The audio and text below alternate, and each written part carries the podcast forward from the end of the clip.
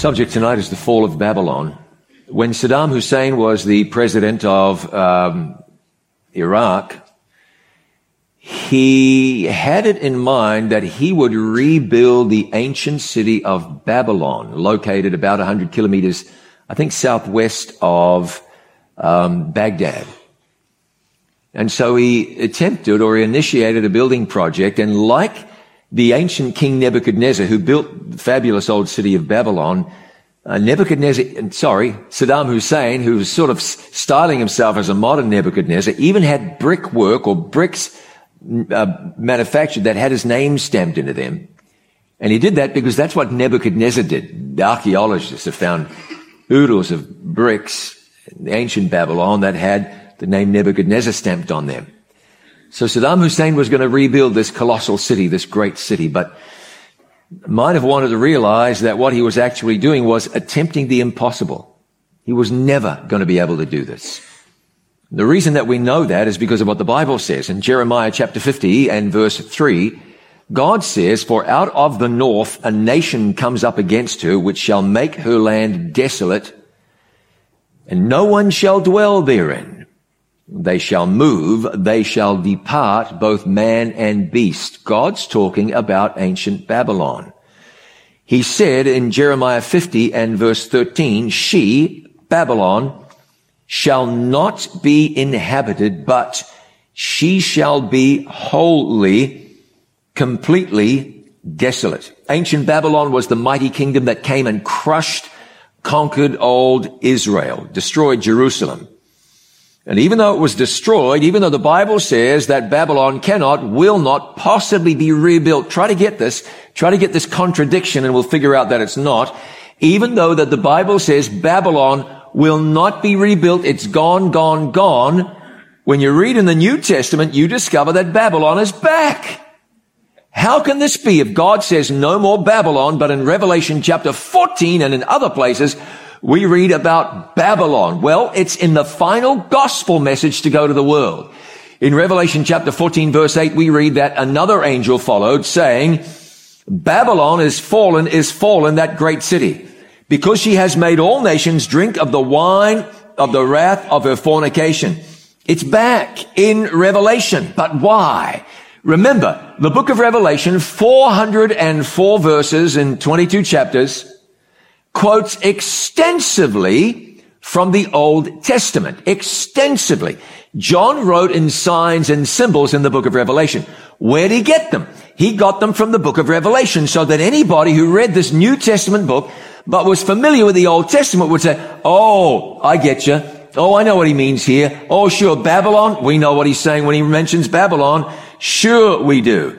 When he wrote about Babylon having fallen, his readers would have said, yep, we know that has happened before. When did it happen? Let's go back to the time of the prophet Daniel. Tensions between the Medo-Persians and the Babylonians came to a head one night as the Babylonian king Belshazzar was partying in his palace. We read in Daniel 5, starting off in verse 1, Belshazzar the king made a great feast for a thousand of his lord. It had to be quite the party. And drank wine in the presence of the thousand. While he tasted the wine, Belshazzar gave the command to bring, now notice this. This is a lengthy passage I'm reading to you, but for good reason. You got to see what was going on there. When you understand what went on there, you'll understand what's going to go on a little way into the future. He gave the command to bring something. To bring what? He commanded them to bring the gold and silver vessels. Which ones? Which his father, actually grandfather, which his father Nebuchadnezzar had taken from the temple in Jerusalem. We all know that granddaddy went down to Jerusalem, destroyed the place and stole all these beautiful vessels out of the temple. Bring them out. What do you want them for? Bring them out so that the king and his lords and his wives and his concubines might drink from them. Now you want to talk about blasphemy.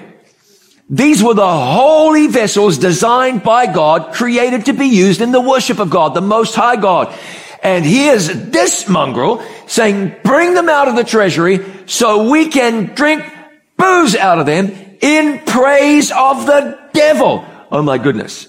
That was bold. Then they brought the gold vessels that had been taken from the temple of the house of God, which had been in Jerusalem. And the king and his lords, his wives and his concubines drank from them. They drank wine and praised the gods of gold and silver and bronze and iron and wood and stone. Ooh, if you were God, you might have been offended by that. And if you were dealing with a kingdom that had been doing nothing but offending you and offending you and offending you and offending you, you might get to the place where you say, I am just about done with you. In the same hour, the fingers of a man's hand appeared and wrote opposite the lampstand on the plaster of the wall of the king's palace. Can you imagine this, this, this, this, this bloodless hand appearing from out of the invisible sleeve of darkness? You'd be terrified too. And the Bible says the king saw the part of the hand that wrote, the writing was on the wall for King Belshazzar. He was terrified. As a matter of fact, in that same chapter, it says that his knees started knocking together. That's how scared he was.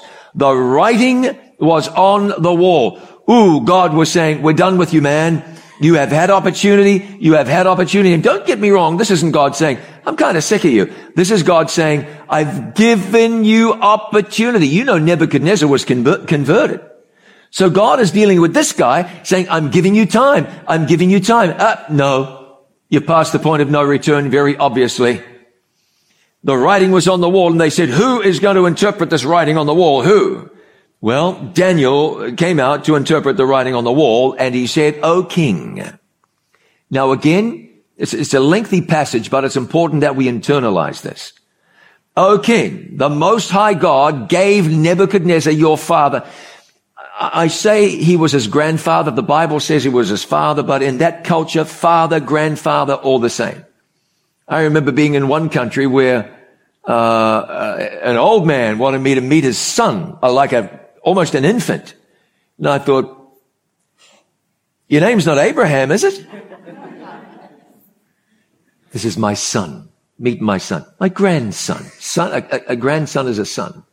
So here the Bible uses the word father when it means grandfather. The Most High God gave your father Nebuchadnezzar a kingdom and majesty, glory and honor. And because of the majesty that he gave him, all peoples, nations and languages trembled and feared before him. Whomever he wished, he executed. Whomever he wished, he kept alive. Whomever he wished, he set up, and whomever he wished, he put down. But when his heart was lifted up and his spirit was hardened in pride, he was deposed from his kingly throne and they took his glory from him. Do you remember that story?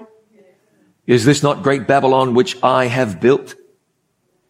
And God afflicted him with insanity for seven years. He went out into the wilderness and ate grass like an ox. And at the end of that time, he kind of got it straight with God and he was restored. Then he was driven from the sons of men. His heart was made like the beasts and his dwelling was with the wild donkeys. They fed him with grass like oxen. His body was wet with the dew of heaven till he knew that the, till he knew that the most high God rules in the kingdom of men and appoints over it whomever he chooses. I don't want to stop every five seconds to add extra details, but I'm going to do this right now. So God brought this on Nebuchadnezzar for a purpose. What was the purpose? For the purpose of communicating to Nebuchadnezzar that there's a God in heaven. Hmm? Things happen in our lives, and, and sometimes, like I said earlier, sometimes a thing is just a thing. But there are times that things will come into our lives, and the reason God allows it is so that we'll look up, so that we'll develop faith in God. Trials come into your life to build your character. And some trials, you, you know, if, if you fail them, God will bring them back around again. Because he wants to grow you perhaps through the weaknesses that are in your life. When trouble comes, you ought to look for the hand of God. Not that God is inflicting the trouble on you, but that through that trouble, God is working, working to grow you and develop you. Nebuchadnezzar went mad. The purpose of that was so that he might come to his senses and recognize that there was a God to whom he was answerable. And it worked.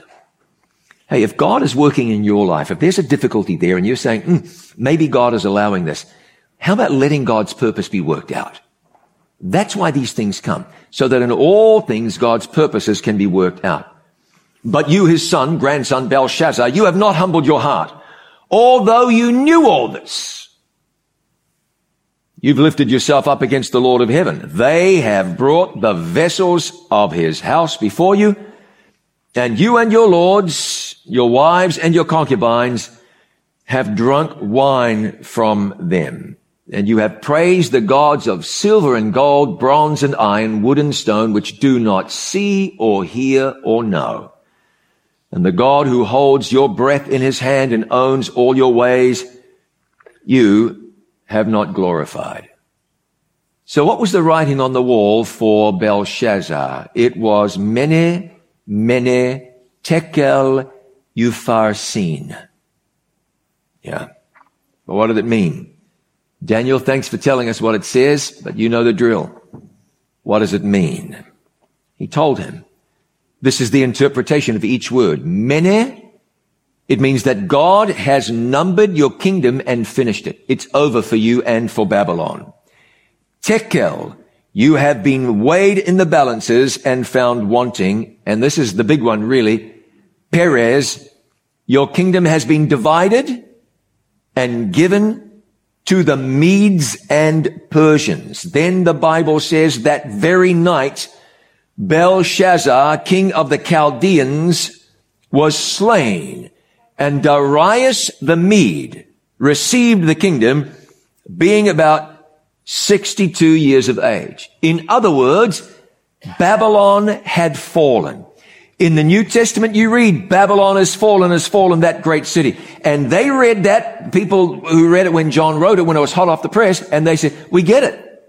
We know what this means. This is a fall of a kingdom for spiritual reasons. Spiritual reasons. Babylon fell. Why? Listen to this. They fell because they, well, they fell because of rebellion. Babylon fell because of an absolute persistence in yield and resisting to and failing to yield to the will of God. That's why Babylon fell. But what went on that precipitated Babylon's fall? What did the king do? He took the holy worship vessels. Those worship vessels which to be, were to be used in the worship of Almighty God. Just cups, sure. But God said, this is my cup. And these are my vessels and these are to be used in true worship, but they took them and used them in false worship of the worst kind, and they knew that they were doing wrong. They knew, oh, this is for the holy God, for holy worship. Yeah, let's use it for the devil, for false worship. They corrupted true worship and turned it into false worship. You see a parallel right here in the book of Revelation. Where in Revelation chapter 14 and verse 7, the Bible says that the angel says with a loud voice, fear God and give glory to him for the hour of his judgment has come and worship him that made heaven and earth, the sea and springs of waters. You see, this is a call in the end of time. Ladies and gentlemen, how much clearer can it be? It is a clear call, a resounding call in the end of time to true worship, not to false worship, not to, hey, I'll do it my way, thanks very much. But God is calling us to be His followers, His disciples, His people. Worship Him who made heaven and earth, the sea, and the fountains of waters. What is that? It's a call to keep, observe, and remember the seventh day Sabbath. It is a quote directly from the Old Testament where God said, remember the Sabbath day to keep it holy. Six days you labor, do all your work. The seventh day is the Sabbath of the Lord your God. Because in six days the Lord made heaven and earth, the sea and the fountains of waters. It's a direct quote. John writing Revelation couldn't have been any more clear. Down here in the close of time, God calls us to remember the Sabbath day to keep it holy. The message goes to the world. Everyone's going to hear and understand. It's why the angel is depicted. The angels are depicted as flying in the midst of heaven, speaking with a loud voice. God wants the entire world to hear, just as Belshazzar knew those things were holy. The world is going to know that the seventh day Sabbath is holy. And right after that, the message comes that Babylon is fallen. And we see this played out for us in the 12th chapter of the book of Revelation. Two women are brought into view. And you read about the first woman in Revelation chapter 12 and verse 1. Now a great sign appeared in heaven. A woman clothed with the sun, with the moon under her feet and on her head a garland of 12 stars. Now, you remember some of our symbols. In Bible prophecy, a day represents a, that's good. A beast represents a, a nation. Or oh, let me test you now. uh, uh, uh, winds. Do you remember what wind represents? Strife, that's right. You, you, you got the next one right. You can read my mind, evidently, and that's interesting. Uh, water represents multitudes of. That's it. Those are the symbols. Here's another one. In Bible prophecy, a woman symbolically represents a church. Now that doesn't mean that every woman you read about in the Bible represents a church. But in prophetic writing, a woman is frequently used to symbolize a church. And here in Revelation 12, you see the Christian church down through the ages. But you see, there's this second woman later on, and she's in Revelation chapter 17. Now look at what the Bible says about her. Again, it's a lengthy passage, but you're okay with that. It says, starting in chapter, uh, verse 1 of Revelation 17, then one of the seven angels who had the seven bowls came and talked with me saying, come, I will show you the judgment of the great harlot who sits on many waters. So this is a woman, but this is an immoral woman, an impure woman, with whom the kings of the earth committed fornication and the inhabitants of the earth were made drunk with the wine of her fornication. So he carried me away in the spirit into the wilderness and I saw a woman sitting on a scarlet colored beast, which was full of names of blasphemy, having seven heads and ten horns. The woman was arrayed in purple and scarlet, adorned with gold and precious stones and pearls, having in her hand a golden cup full of abominations and the filthiness of her fornication. And on her forehead, a name was written. Look at this mystery. Babylon the Great, the mother of harlots and the abominations of the earth. I saw the woman drunk with the blood of the saints and with the blood of the martyrs of Jesus. And when I saw her, I marveled with great amazement, or the King James says wondered with great admiration. So who is this? This is the one of whom Daniel wrote in Daniel chapter 8. It was a system that would cast the truth down to the ground. So if a woman represents a church, that first woman represented the Christian church, she was clothed with the moon. And the, or rather the moon under her feet, clothed with the sun. This was, this was a pure natural beauty. But in Revelation chapter 17, this woman is the opposite. She is impure. So not a pure church, but an impure church. And the Bible calls her Babylon. Now, why is that? Where did the word come from? Remember the Tower of Babel. At the Tower of Babel, they said, let us make us a name. That's interesting. Let us make a name for ourselves and build a tower that reaches up to heaven. We get to heaven our own way. God said this isn't going to work. If I don't do something, the whole world's going to go down the drain. So he confused the languages so people had to separate out. This concentration of people was counterproductive. He confused the languages. Therefore it was called Babylon because that word Babylon means what? Confusion.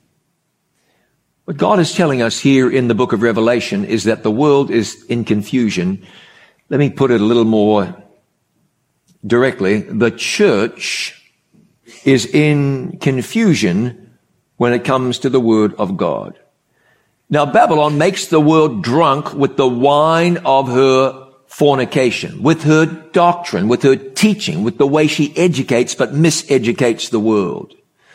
So how has this system Babylon confused the world? I'll give you two reasons. There are certainly others. When Martin Luther came on the scene, he said, no, no, you can't be selling salvation. You can't be asking people to give money so they can have their sins forgiven. That was one of the things he railed against. Martin Luther said, you can't be teaching people that salvation is by works and penances. The Bible says justification is by faith. So that's, that's one thing, or two things. But we've discussed another couple about, a couple of them out here, major teachings by which the mother church has confused the world and led the world away from what the Bible says. Now, if the, if, if this one is a mother and she is a mother of harlots. These would be women. She is a mother that has daughters. The mother church has daughter churches. What's God saying about the churches down in the close of time? You know something we've discovered that in the Bible, The Bible speaks very clearly about what happens when you die, but we all know that the mother church teaches something very different. And it's the mother church that taught the daughter churches this doctrine. And that's why pretty well every church you look at today is going to tell you that when you die, you're not dead. And that's a real problem. Now, again, you might say, what difference does it make? Well, it makes a lot of difference, especially in Earth's last days when you've got people believing the dead are alive. In Revelation chapter 16, you read about three unclean spirits like frogs that go out to deceive the people in the world. These unclean spirits prepare people for what the Bible refers to as the battle of Armageddon. They deceive the whole world on this subject. But what does the Word of God say? The Word of God says the living know that they will die, but the dead know not anything. It was the Church of Rome that introduced the false teaching into Christianity of the immortality of the soul, teaching you that when you die, you're not dead, but your soul goes on living. That's not true because the Bible doesn't say anything about it and actually again and again and again and again teaches against it. Listen, there's going to be a massive spiritualistic manifestation down in the close of time. Are people getting sucked into that right now? Are people being prepared for that right now? You know they are. You know that we have top rated television programs where you talk to the spiritualist who will put you in touch with your dead grandmother. And now because the dead grandmother through the spiritualist told you things that only grandma knew, you now believe that grandma's actually alive when she's actually dead. Imagine the devil using grandma to bring you a message that counters the teaching of the Bible. This is what will happen in the last days. Spiritualistic manifestations that deceive the world. This is why it matters because the devil is preparing people to be swept away. The movie comes out. Oh, it's so tragic. The wife dies. Oh my goodness. Whose heart wouldn't be broken about that? That's awful. But it's okay because the wife comes back from the dead and communicates with the husband. You want to believe that. You want to believe that. We want to believe that our loved ones are in heaven enjoying God's presence now. We want to believe that. Except the Bible says that that's not the case. Remember that verse we looked at? The dead praise not the Lord. That's how clear it is. Neither any that go down into silence is really clear. God appeals to us to be clear on this. Otherwise, we're going to be swept away before Jesus comes back. The devil has it planned. He has planned this. He is working on this, you understand. What did the wise men say? The dead don't know anything.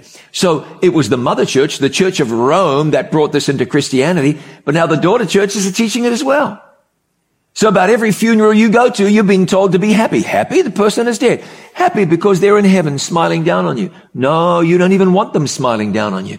You want to say, keep your nose out of my business. I have some personal things to do right now. You don't want them in heaven looking down on their spouse who has Alzheimer's, looking down on the son who got executed by a gang because a drug deal went wrong. That wouldn't be heaven. The Bible is very clear. The dead sleep. It's clear. They sleep. But the mother church and her daughters have brought the world into spiritual confusion. It's confusing when someone reads the Bible and says, sleep, sleep, sleep, sleep. Yeah, but my dad is in heaven. That's confusing. And God wants us to be unconfused. Now let's look at the second tenet, major tenet of Babylon, spiritual confusion in earth's last days. A third angel followed them saying with a loud voice, if anyone worships the beast and his image and receives his mark on his forehead or in his hand, the same shall drink also of the wine of the wrath of God. We have discovered what the mark of the beast's authority is. The word beast is not an insult. When the Bible says beast, that's a symbol, as you told me before, it represents a nation or a kingdom, but a nation. And so this beast, this nation we've identified, has a mark, a distinguishing mark or characteristic. What is the mark of that nation? And remember what that nation is. That nation is the little horn.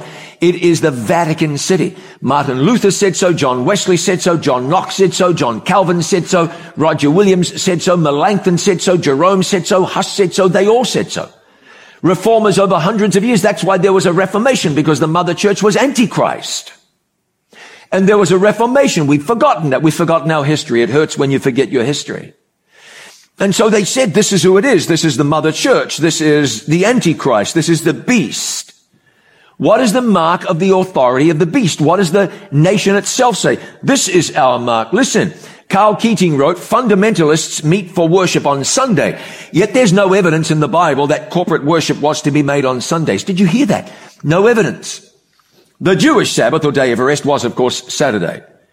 It was the Catholic Church that decided Sunday should be the day of worship for Christians in honor of the resurrection. Now, if you're okay with that, if you think it's okay that someone can change the Bible and have you disobey God instead of obey God, if you're fine with that, then you're fine with that. But if you're a Christian who believes that the Bible is above the word of man and that we ought to obey the word of God and that Christ's will is paramount and we ought to honor God, then you'll look at that and you say, whoa, hold on a minute. Hold on a minute. Cardinal Gibbons, what do you say? Cardinal Gibbons says reason and sense demand the acceptance of one or the other of these two alternatives. Either Protestantism and the keeping holy of Saturday or Catholicity and the keeping holy of Sunday. He said, compromise is impossible. He said, if you're keeping Sunday, you're a Catholic. Just be a Catholic. If you want to follow the Bible, you're a Protestant. Be a Protestant then. That's what the message of the church was. Remember what God said? He said, remember the Sabbath day to keep it holy. But the Bible says that all the world wondered after the beast. And now we know how. By accepting something in place of the will of God and saying, we'll do that and we won't follow God. That's how the Church of Rome has led people to follow it rather than God. That's how the enemy of souls has got people, good people, sincere people, well-meaning people, but if he's turned their feet out of the path of faithfulness. Like I said before, we shouldn't even need to have this conversation. I am God who brought you out of the land of Egypt, out of the house of bondage. Have no other gods before me. Amen. No graven images. Okay, that's been complicated, but amen. Uh, don't take God's name in vain. Sure. Honor your father and your mother. Sure. Don't kill, don't commit adultery, don't steal, don't lie, don't covet. Yes, we agree. Now let's come back to one. Remember the Sabbath day. All right. Seventh day is the Sabbath. No. Excuse me. What happened here? The Bible says, the seventh day is the Sabbath of the Lord your God. If you love God, you'll keep his commandments. It's not about working your way to heaven. It's not about being under an old covenant. It's about loving God. Mm, I, I, I took some vows uh, 24 years ago almost. You know, I was just thinking about my wedding anniversary and I remembered the day. And then I thought about the year 1995. I no, I must be mistaken. I've not been, I've not been married almost 25 years. And I started to do this thing in my mind. Has it been that long? It can't have been that long. I said to my wife, have we really been married almost 24 years? Time flies. But 23 and a half years ago, I stood in a, up the front in a little church, a medium-sized church. And I said, I will keep myself only for you. That was a vow. For richer, for poorer. We hadn't had to worry too much about the richer. In sickness and in health. We had a little bit of both of that forsaking all others. So, you know, of course, on my wedding night, my wife was, uh, my wife was there. I was sitting on the end of the bed with my cell phone. She said, what are you doing? I said, have you, have you seen this app? It is wicked. What app? I said, Tinder. Have you seen Tinder? What, what in the world? I said, you just swipe right. If you like him, you swipe right. If you don't like him, you just, uh, uh, you just don't swipe. And she'd be like, what? What? No, girls. Girl, I can just, I can just pick them up like this. If they like my profile. Wife was like, what are you talking about? I said, you know, the night is still young. And maybe later, maybe later we can go out. She looks nice. Yes or no? Hey, hey, hey, hey. Yes or no? no. Okay, okay, okay. I'm hoping you weren't considering it there for a minute.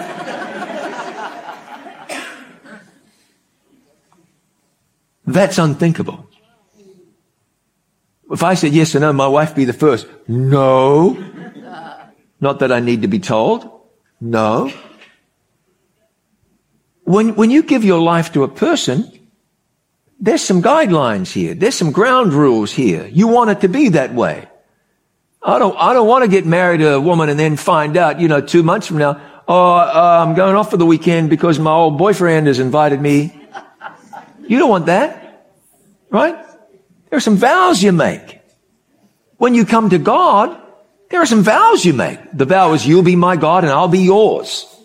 That's it. I will follow you. And so when you get to the commandments of God, these things aren't up for grabs. It's very clearly delineated in the Bible. The seventh day, don't commit adultery, don't steal, don't kill. It's very clear. Why do we treat one commandment as though it's different from the other? Do we love God 90% of the time?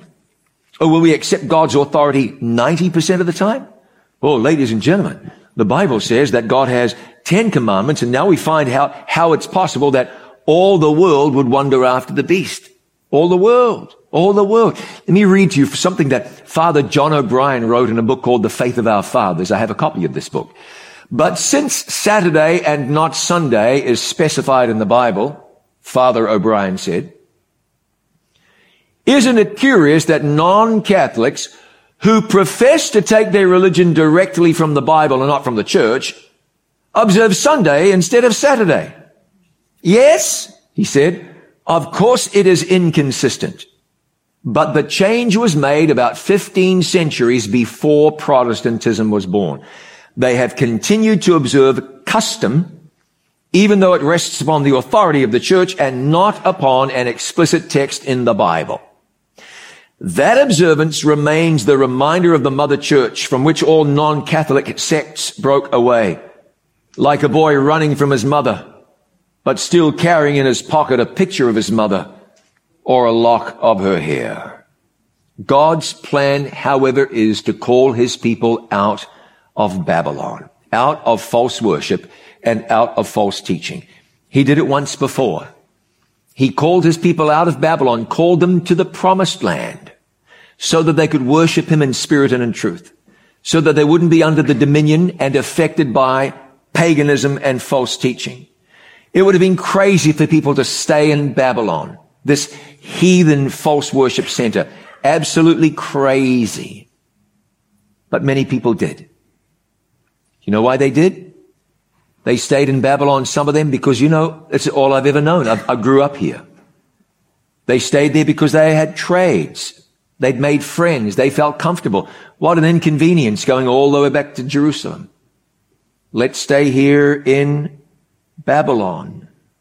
Why would you stay in Babylon instead of going to where God wants you to be and enjoying God's blessings there? You know, the Bible says the same thing will happen down in the close of time. The angel has a message for the world and the message is Babylon is fallen, is fallen, that great city. And you wonder, maybe I should just stay in Babylon. You know what I've had people say to me lots of times? I'm just going to stay in my church. I know they don't teach the Bible properly but I'm going to stay. Why? Because I will change my church. Did Jesus try to change his church? I mean, really? He did really. Was he successful? Martin Luther didn't intend to try to change his church, but he realized that he was on a course opposite to his church. The church wasn't going to change, so Luther moved on. Why is it so dangerous to decide that what you are going to do is stay in Babylon and refuse to come out and worship God in spirit and in truth. I want to show you this. This is in the book of Revelation, and I will read, if you have a device or a Bible, turn to Revelation 18. Revelation 18. So God speaks about it in Revelation 14, and he doubles back around and goes over this ground in Revelation 18. There's a fourth angel.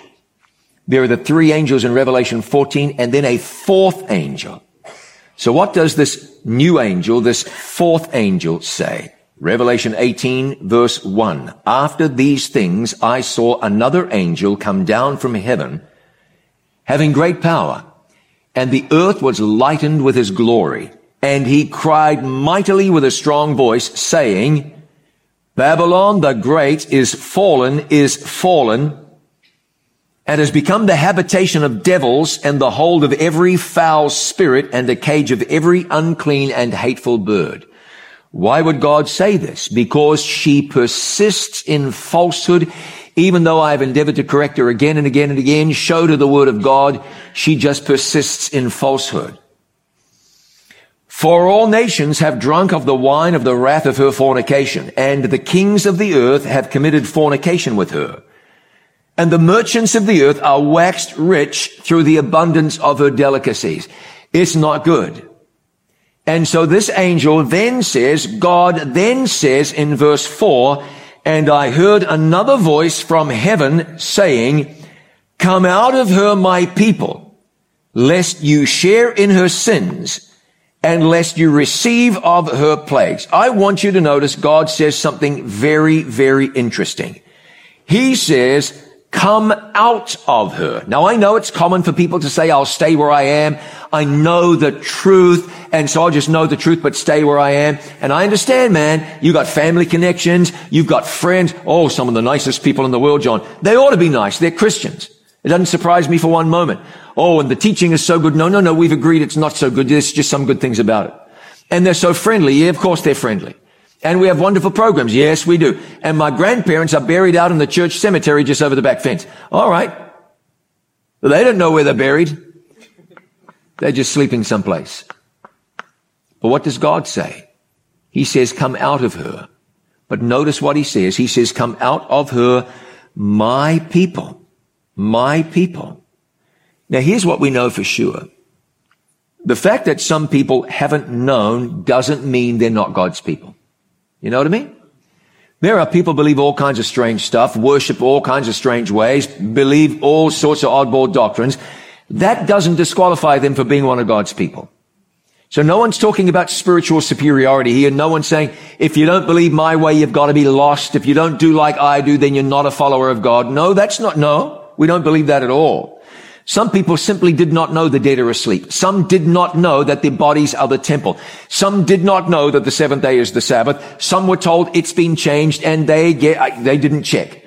Many did not know that we're living in the time of heaven's final judgment. I understand that, but here's what God does. He sends a warning message. A warning message because God is a God of love. And he sends a loud warning message.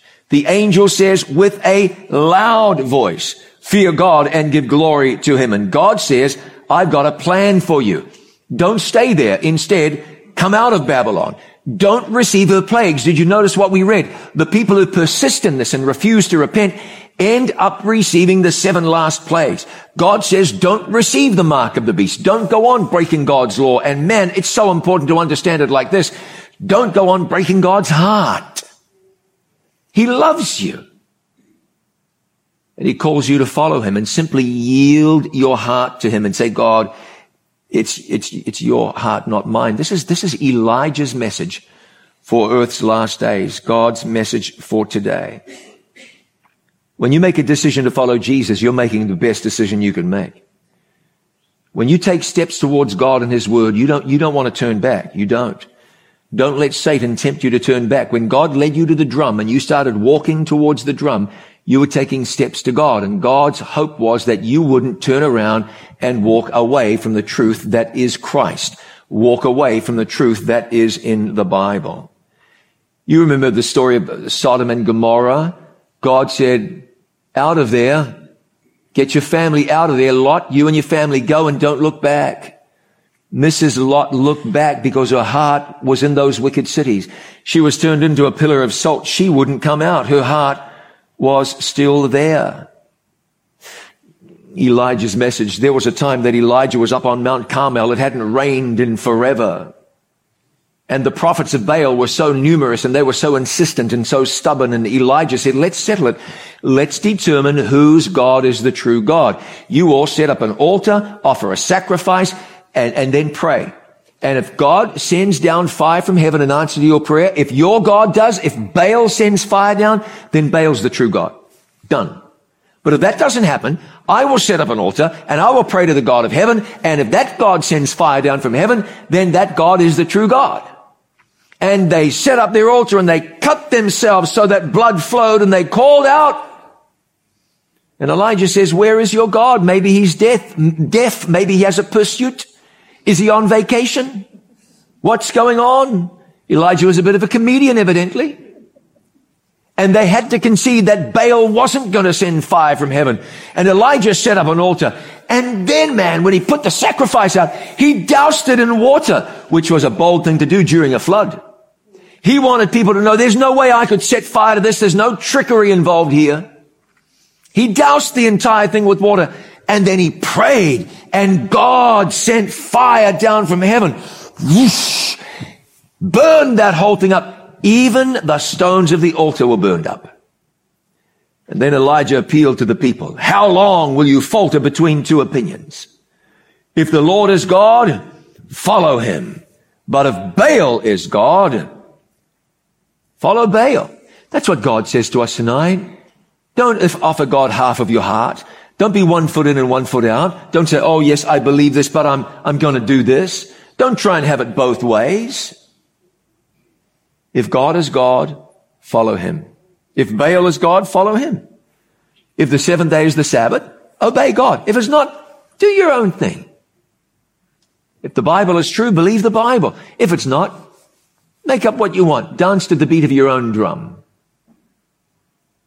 How long halt ye between two opinions? How long will you falter between two opinions? You know something? In Elijah's day, the people hadn't given up on God entirely. You know that? They were still happy to worship God. They were just mixing truth and error together. Having it both ways. They were mixing truth and error together. Sounds like today. People carry their Bibles to church. They're not obeying them. They pray to God and love God or claim to love God, but they haven't yielded their entire heart. God says, will you give me your heart? Will you give me your heart? I remember hearing an interesting story about a woman in England who's so looking forward to her holiday in Granada. Anybody know where Granada is? What country it's in? Spain, that's right. She was so looking forward to going to Granada. I'm not sure why Granada. But she was on the plane flying to Granada and she happened to turn to the lady next to her and say, I'm just so excited.